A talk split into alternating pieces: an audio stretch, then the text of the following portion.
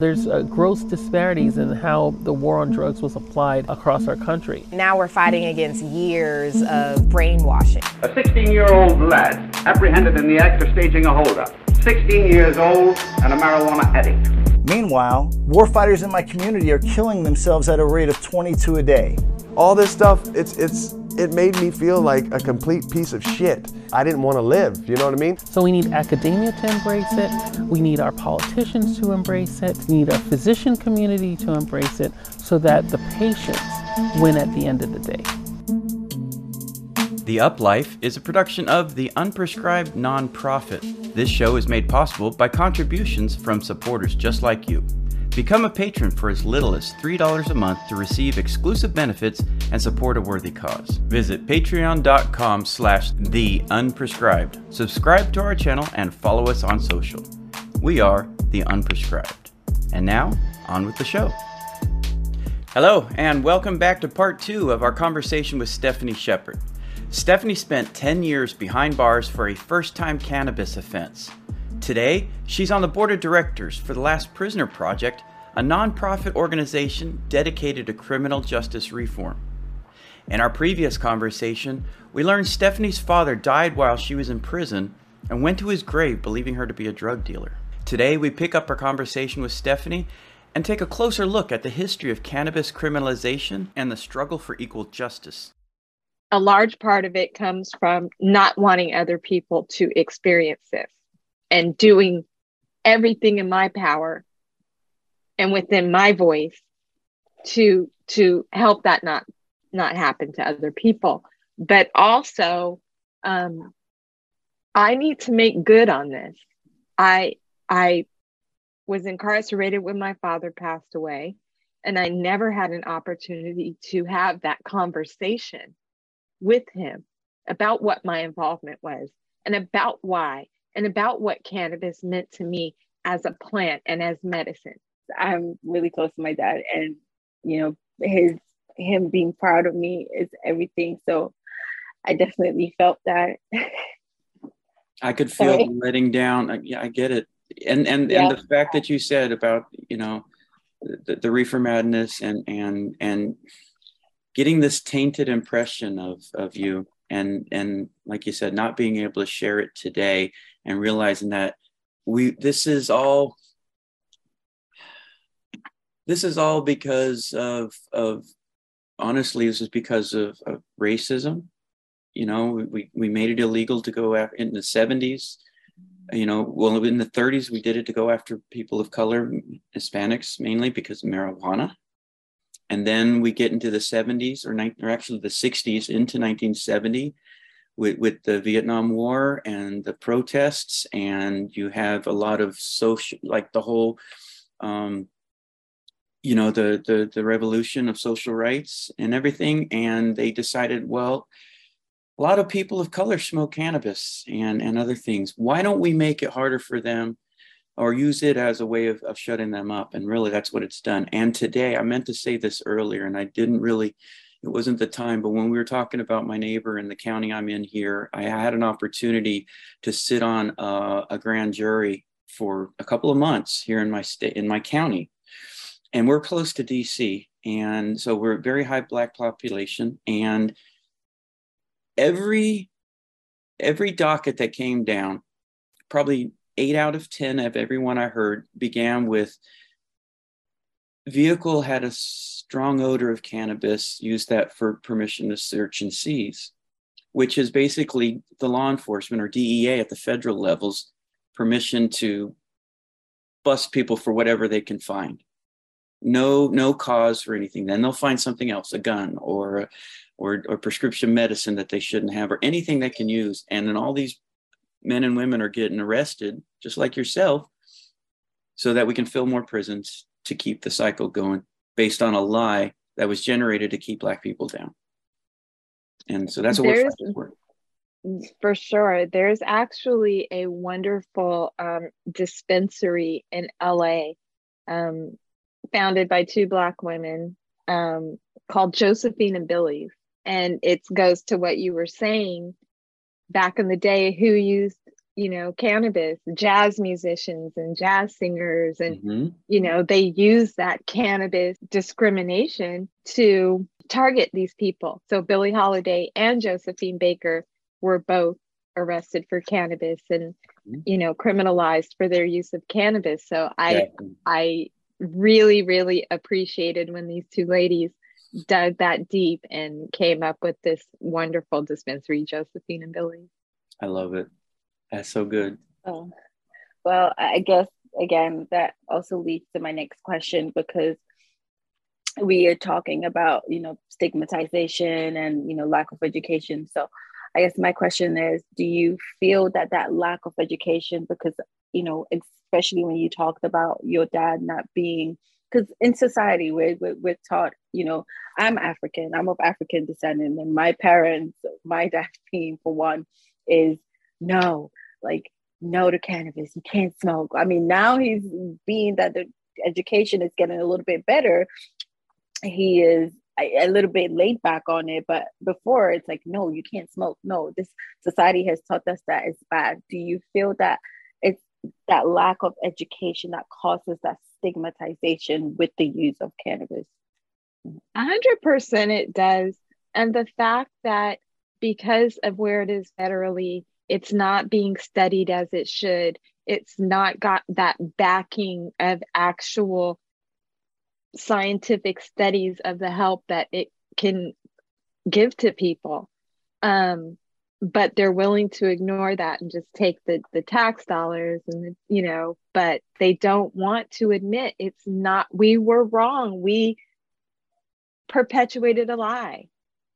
Um, I definitely feel like it's a lack of education. And now that it's getting into more normalized situations and more mainstream, if you will, and you know, there's the canna moms, and you know, it's kind of like a cute group of moms who just like to, you know, consume.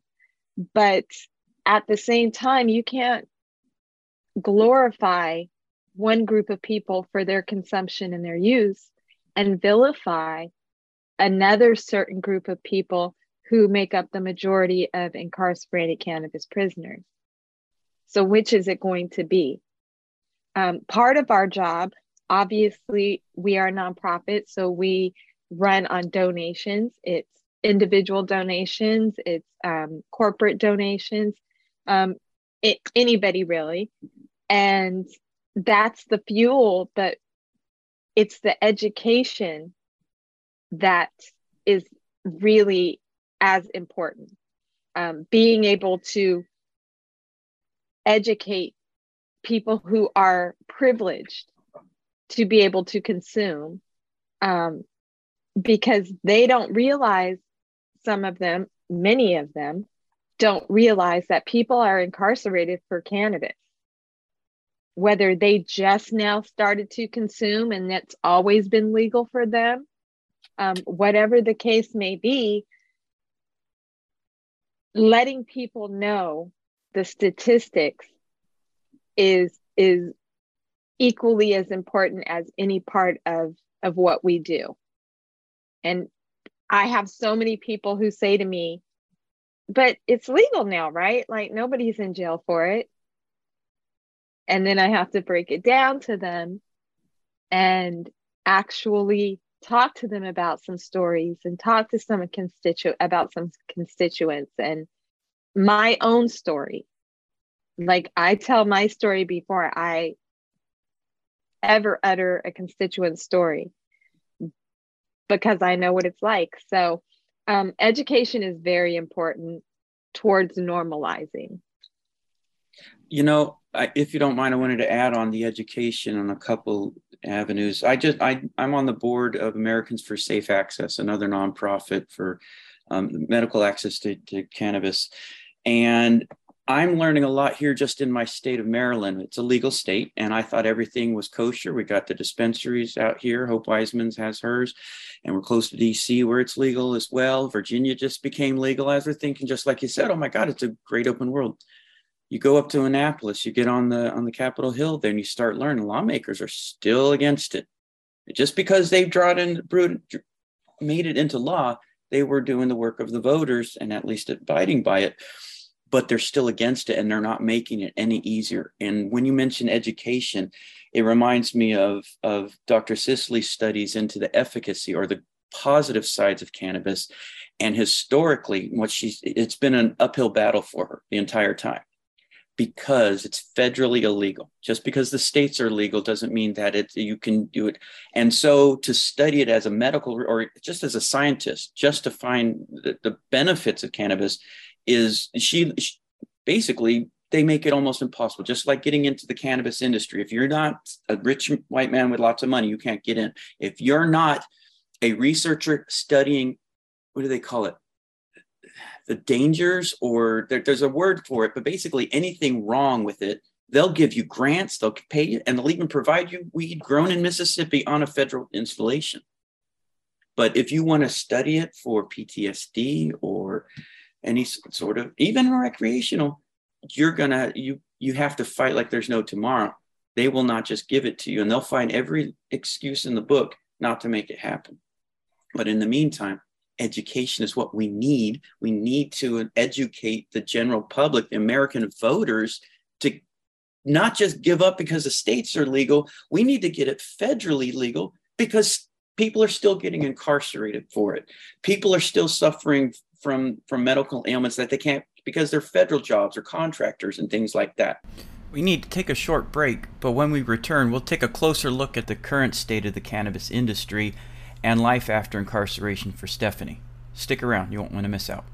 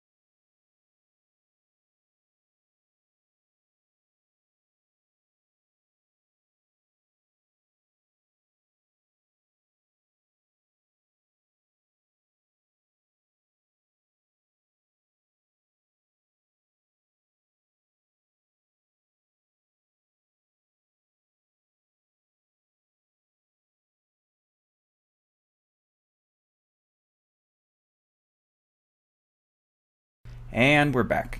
It's hypocrisy, like you said, to have people making money off of it, recreating off of it, while the rest of us are suffering for trying just to do the right thing because it's deemed evil in somebody else's eye. And that's what exactly. we're doing today. Agree. Again, um, well, thank you for that point. It's also um, that we've talked about a lot of stuff, but there's one thing that I, I know we covered some positive and some negative stuff, but I know that you were incarcerated, you were in New York when you actually lost, you know, nine, ten years of your life. So how do you feel now that New York is is you know almost becoming legal or decriminal decriminalizing you know the use of cannabis? How does that make you feel? Must be some sort of excitement. Um, or or, or just or distaste. Which one is it? Yeah, right. Um, I recently went back to New York for the first time um, mm-hmm. since being, you know, remanded from the courtroom that day. It was the last day I walked New York streets. Um, so going back for MJ Unpack, um, a big cannabis, you know, conference and it it can be it, it could have been a little bit triggering but i loved living in new york. So people were commenting to me that i seemed happy. I just seemed happier for some reason. And that's a testament to the fact that you can put things behind you. And whereas i was nervous about how i would feel going back to new york and um, seeing as where I had so much trauma there. And, you know, went my first prison, I went to five ultimately over the course of my incarceration. But my first one was Danbury in Danbury, Connecticut. So um, it it it I'm glad where the industry is headed. I'm I I hope New York is the the perfect rollout of how it should be and how it should look and how it should benefit those um, in a social equity position. Um, I can't be mad at what happened to me because it was illegal and that's that.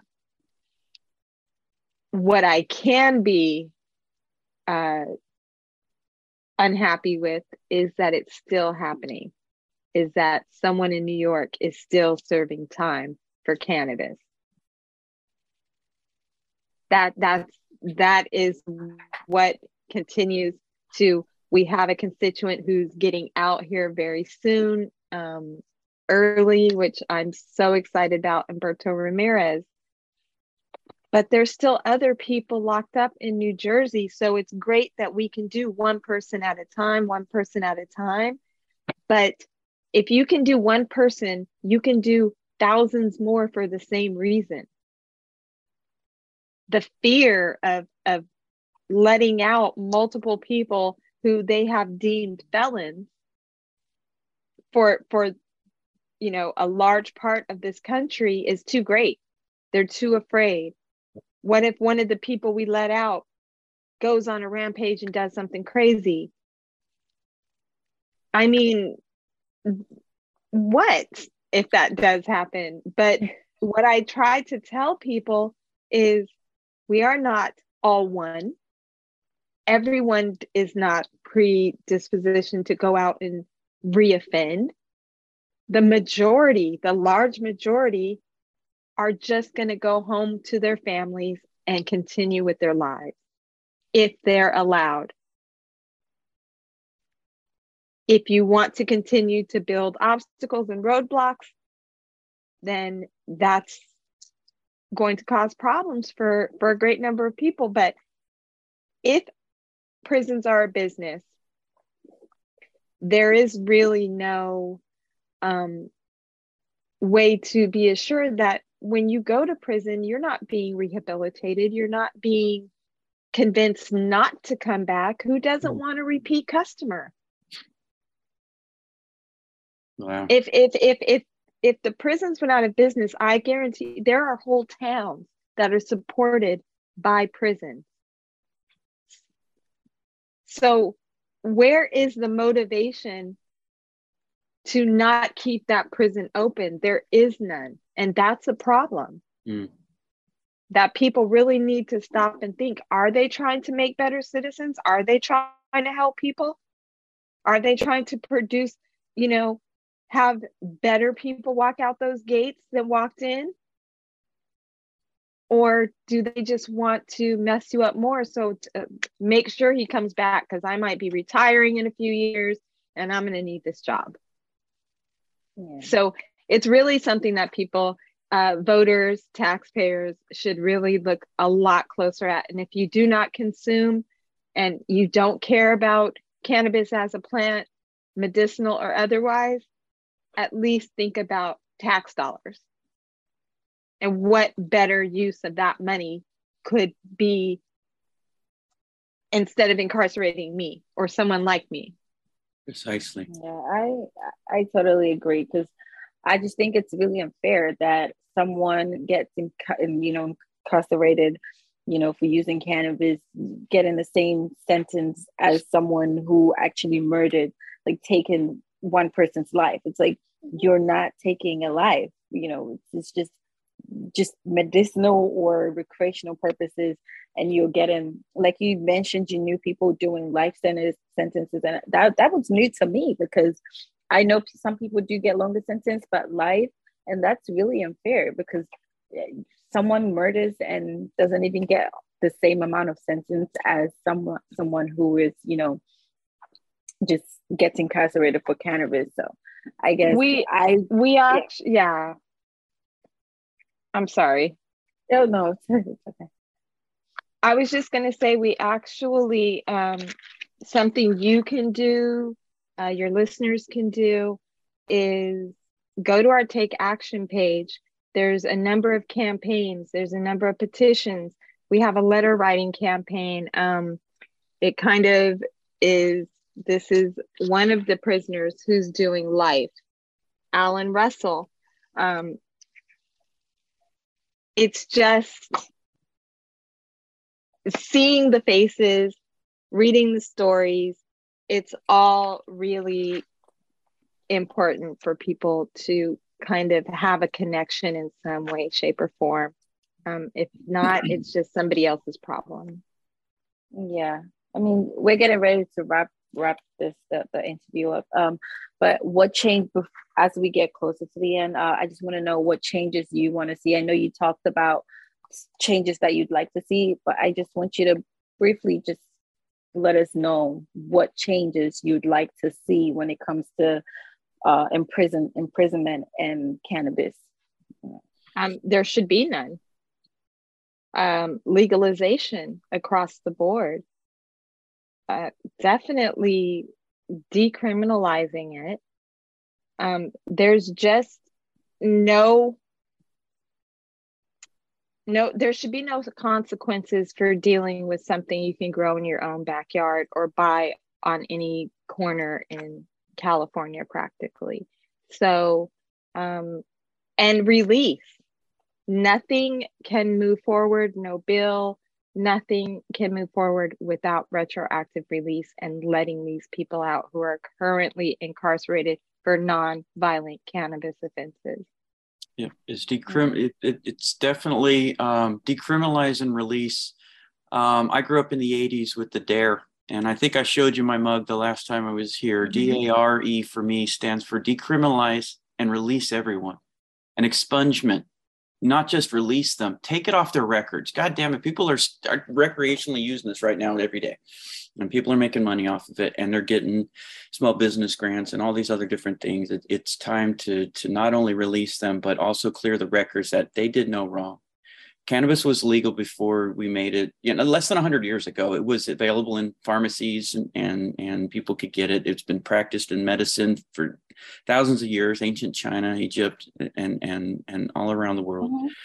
and like i said before it only because a power trip. Somebody wanted to keep people down and they used it as that tool. And are continuing to use it today. exactly. And it's really funny because when I started the film, I made it very clear. I said, cannabis is one of those good fights where I don't like to be pol- political, but this is the one political fight that you could see things equal. At least when I started, you can see things down both aisles because when they start getting dollar signs in their heads, they realize that, oh, maybe we could do something. You know, the mm-hmm. first state, California, was the first one to legalize it. And we also have to learn from the lessons of others and not to let it get perverted because in California, now they're taking, they're, they charge so much sales tax and other taxes on top of it that even the, the dispensary owners aren't even really able to even turn a profit. And so we got to stop that change and change that as well. Um, but right. when you can get to the eyes of the lawmakers and show them dollar signs, maybe they'll listen. Um, well, oh, go ahead. No, I was, was going to ask gonna... if she had any more questions, but I'll leave. Oh yeah. I was gonna say that we will put um I guess we'll have a link or I, I'm not sure exactly how we'll edit it, but we'll have a link uh to the last prison project just so because I know you talked about it and um you know if people want to go on to the take action they would have like a direct link or they would be able to see it so they can go onto um the page and you know look into it with the take action. Um, I guess my last question is pr- probably um, probably a generic question, but uh, or a cliche as you may say. But I know you've been advocating um, for a while now. So, what advice would you really give to other advocates out there? Uh, it doesn't have to be for you know cannabis in general, but just anyone advocating for anything right now. What advice would you have? Would you give them? I know people get frustrated when things don't happen. And we all know that when you are dealing with the government or agencies, um, they do move very slowly, glacially, if you will. Mm. Slow and steady wins the race.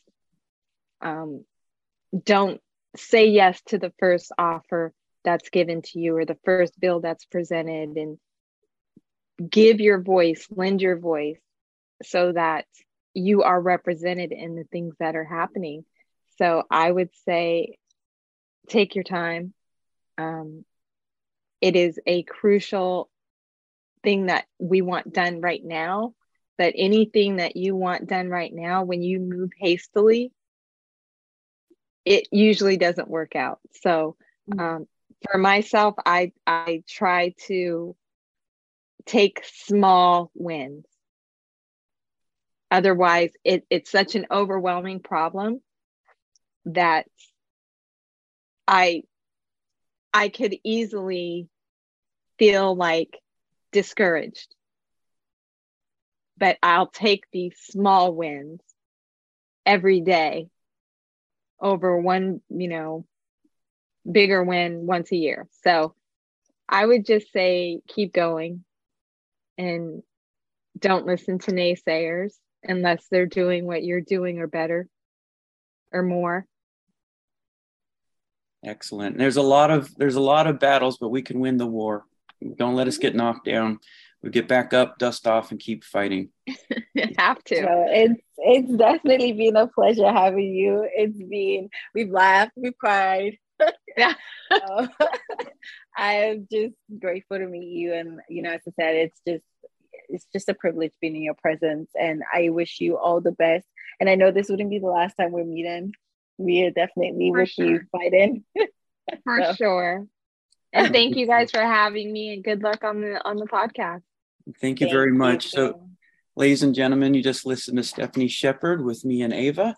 You can take action by visiting the Last Prisoner Project at thelastprisonerproject.org. You can make a donation to help their cause for as little as $4.20, 420. Make it higher if you want, help them out. Same here, help out the unprescribed. We're available at the unprescribed on social media, and you can visit us at www.theunprescribed.org. And don't forget to visit slash donate.html to help us raise some funds so we can keep these uh, conversations going. Thank you very much, Stephanie. Ava, I'm glad you could join us tonight. It's been a great conversation, and I wish wish you all peace, love, and joy, and have the up life. Thank, Thank you. Thank you. Bye bye. That's all the time we have for this episode. The Up Life is produced and directed by Steve Elmore. This show is made possible by the help of volunteers from the Unprescribed Nonprofit and supporters like you. The Up Life is part of the Alive Podcast Network. Live life unprescribed. Live the Up Life. The Unprescribed Inc. is a 501c3 charitable organization you can make a tax-deductible contribution by visiting theunprescribed.org slash donate.html. Become a patron. Visit patreon.com slash theunprescribed and follow us on social media at theunprescribed.